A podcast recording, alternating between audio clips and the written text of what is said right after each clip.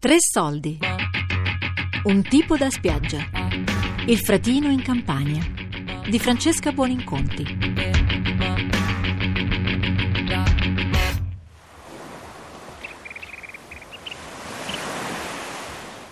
Ah, eccolo, che cos'è? Un maschio? Non vedo un fratino dall'anno scorso.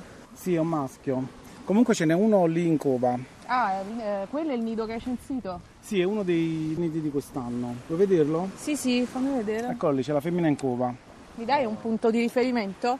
Vedi mh, quella pianta sulla sinistra? Sì. Immediatamente a destra della pianta si vede la testolina che esce dalla sabbia. Sì, sì, sì. Hai fatto anche un conto dei giorni? Quando dovrebbe schiudere? E allora è in cova da 24 giorni, quindi... Quindi a brevissimo. Sì, in teoria potremmo assistere alla schiusa oggi e vedere i Bello. piccoli, se tutto va bene. Dai, speriamo.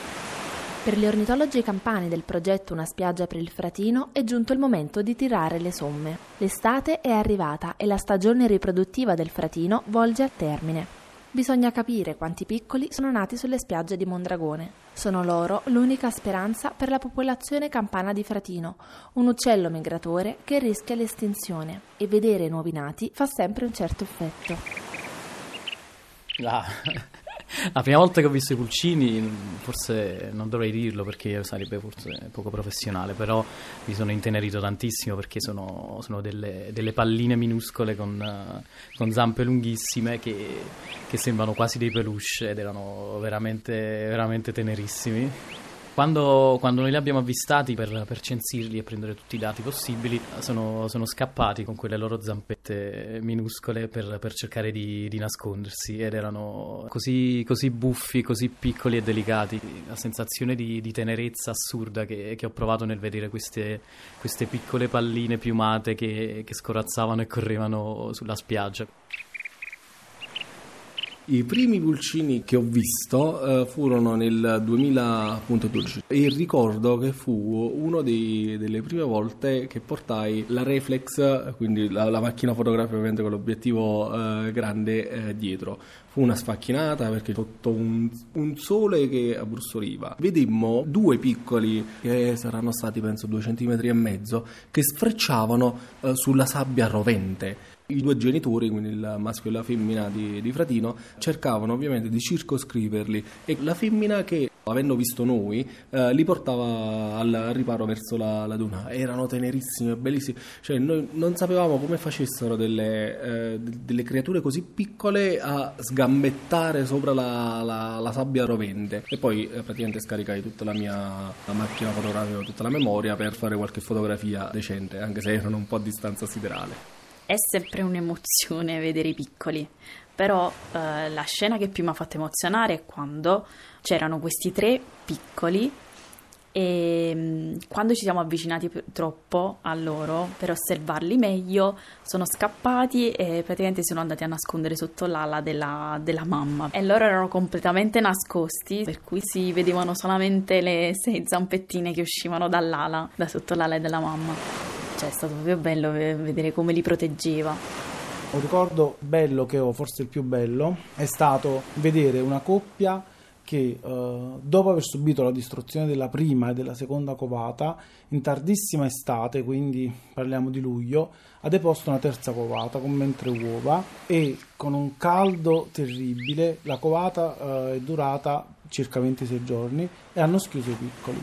Noi abbiamo continuato a seguirli per tutto il periodo di alimentazione, insomma di crescita di piccoli e sono arrivati tutti e tre all'involo, cosa insperata in, quella- in quel momento perché una deposizione molto avanzata è più, più a rischio e quindi quello è il ricordo più bello che ho di questo progetto.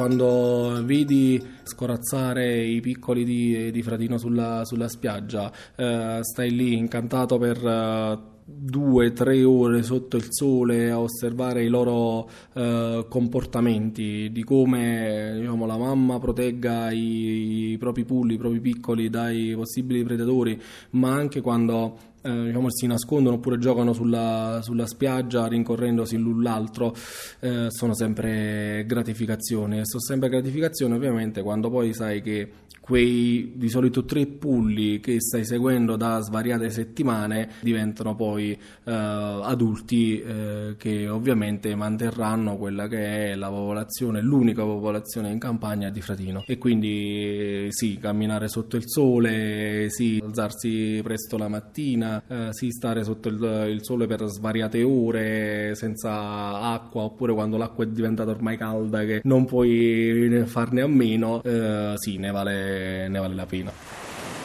Allora ragazzi, a 50 metri c'è un altro nido. Questa coppia è in cova da 23 giorni, quindi è molto probabile che troveremo la schiusa. Quindi oltre al nido diciamo, verifichiamo se ci possono essere dei piccoli in, in zona che dovrebbero aver schiuso massimo da un paio di giorni. Ci sono due o tre piccoli. Mm. Salvatore, a che distanza più o meno? Eh, più o meno a una, un centinaio di metri. Allora, Marcello, Guarda, sono al limite, vedi dove c'è il, diciamo, il segno dell'acqua sulla sabbia? Ok. Sono proprio lì, sul limite.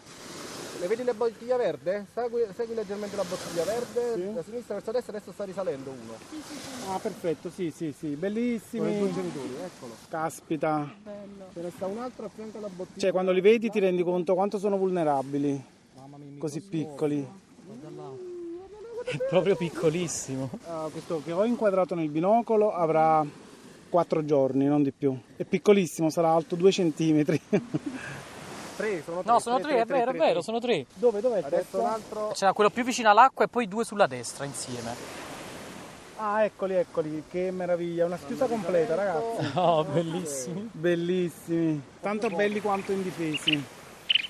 I fratini non hanno grandi difese. I loro nidi sono piccole fossette scavate nella sabbia e le uova sono facili prede per gabbiani, gazze, serpenti e volpi che abitano le dune sabbiose. Una volta nati poi, i fratini ancora non sanno volare e ai predatori naturali si aggiungono cani randaggi e cani padronali, uno dei pericoli legati all'uomo.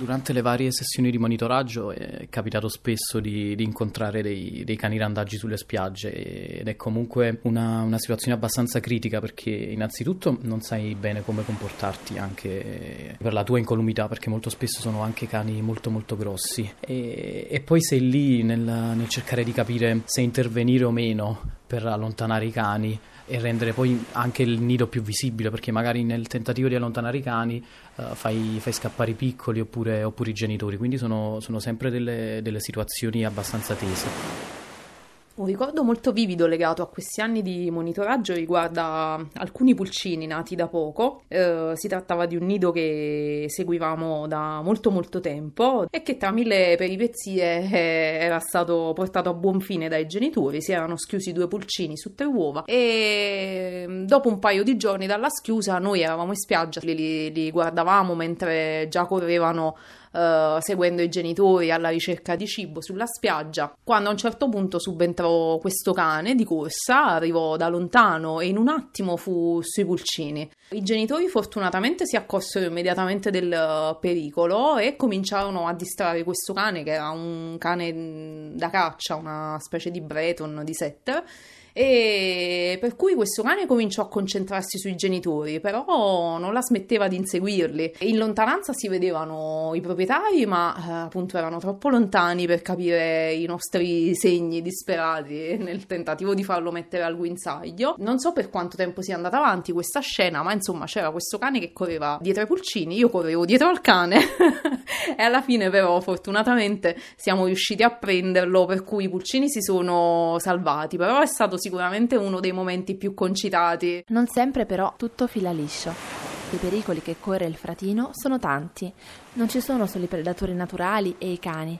Anche i bagnanti passeggiando sulle dune sabbiose potrebbero involontariamente distruggere i nidi o disturbare i genitori in cova. Ci sono auto e motocross che spesso arrivano in spiaggia e poi ci sono i lidi che alla fine della primavera puliscono le spiagge con mezzi meccanici, una delle pratiche più dannose per il fratino.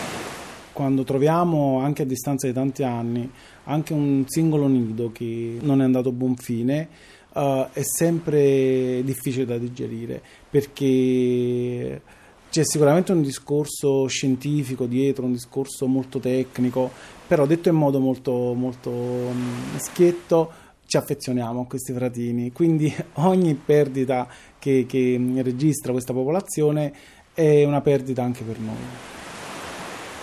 Purtroppo abbiamo, abbiamo trovato tantissimi nidi, nidi, distrutti. La sensazione che si prova è quella un po' di, di, di forte delusione perché comunque pensi a quante energie sono state investite da parte, de, da parte, dei genitori in questo nido e soprattutto a quanto sia importante ogni singolo uovo per, uh, per una specie che, che, è così fortemente a rischio e quindi le sensazioni sono veramente molto di, di, di tristezza.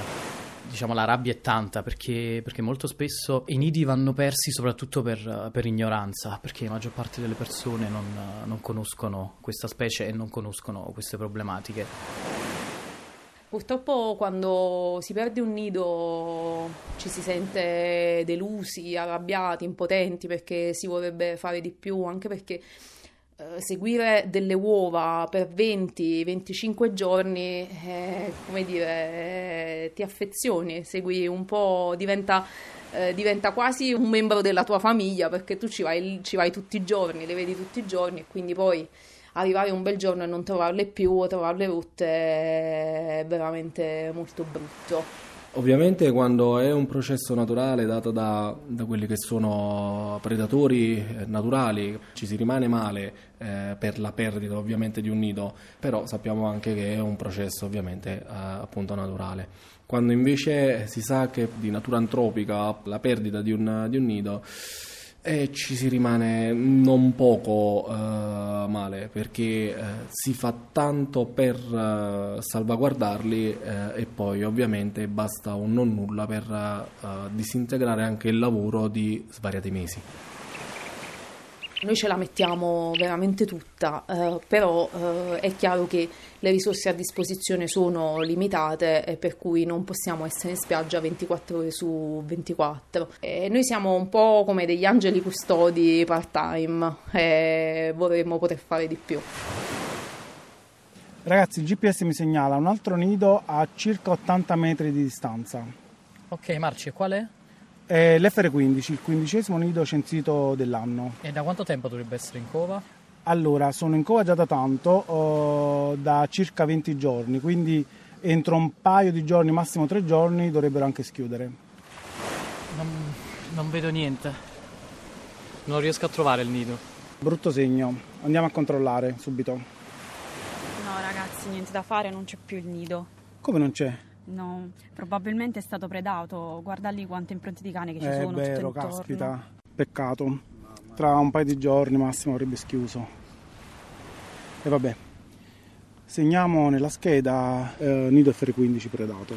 Purtroppo esito negativo e il nido è stato predato da cane, randaggio padronale. Non possiamo saperlo. Questi cinque anni di progetto Una spiaggia per il Fratino sono stati molto impegnativi, ma fortunatamente il monitoraggio e la sensibilizzazione della popolazione locale hanno dato i frutti sperati. Il numero di nidi è più che raddoppiato e da un solo pulcino diventato adulto si è arrivati a circa 15.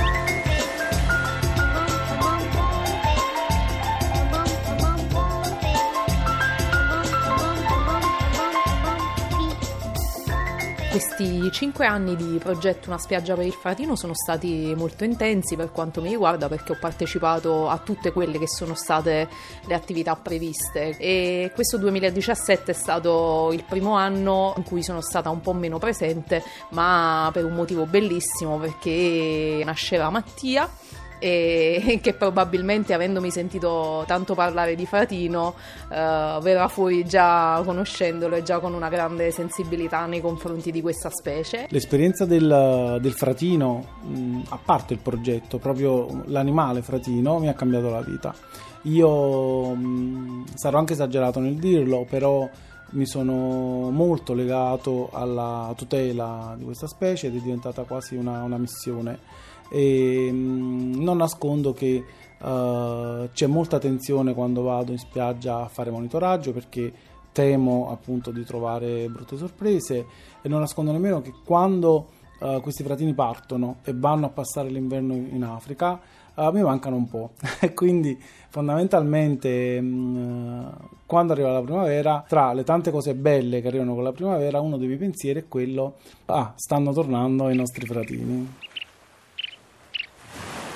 Il fatto di mh, aver incrementato il numero di nidi sul gestore riproduttivo della specie dà grande gratificazione. Primo per gli stessi fratini che uh, in questo modo aumentano le possibilità di sopravvivenza e poi uh, a livello personale perché l'emozione di vedere che grazie al mio e al nostro intervento, all'intervento della squadra, abbiamo ottenuto questi risultati e quindi letteralmente delle mh, vite in più sono in giro per il mondo dà grande felicità, grande gioia a tutti.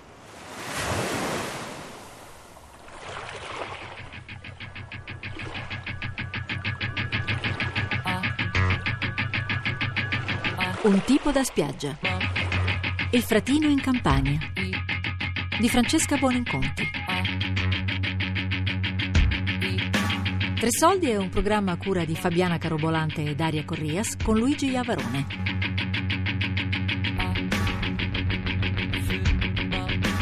Tutti i podcast su tresoldi.rai.it.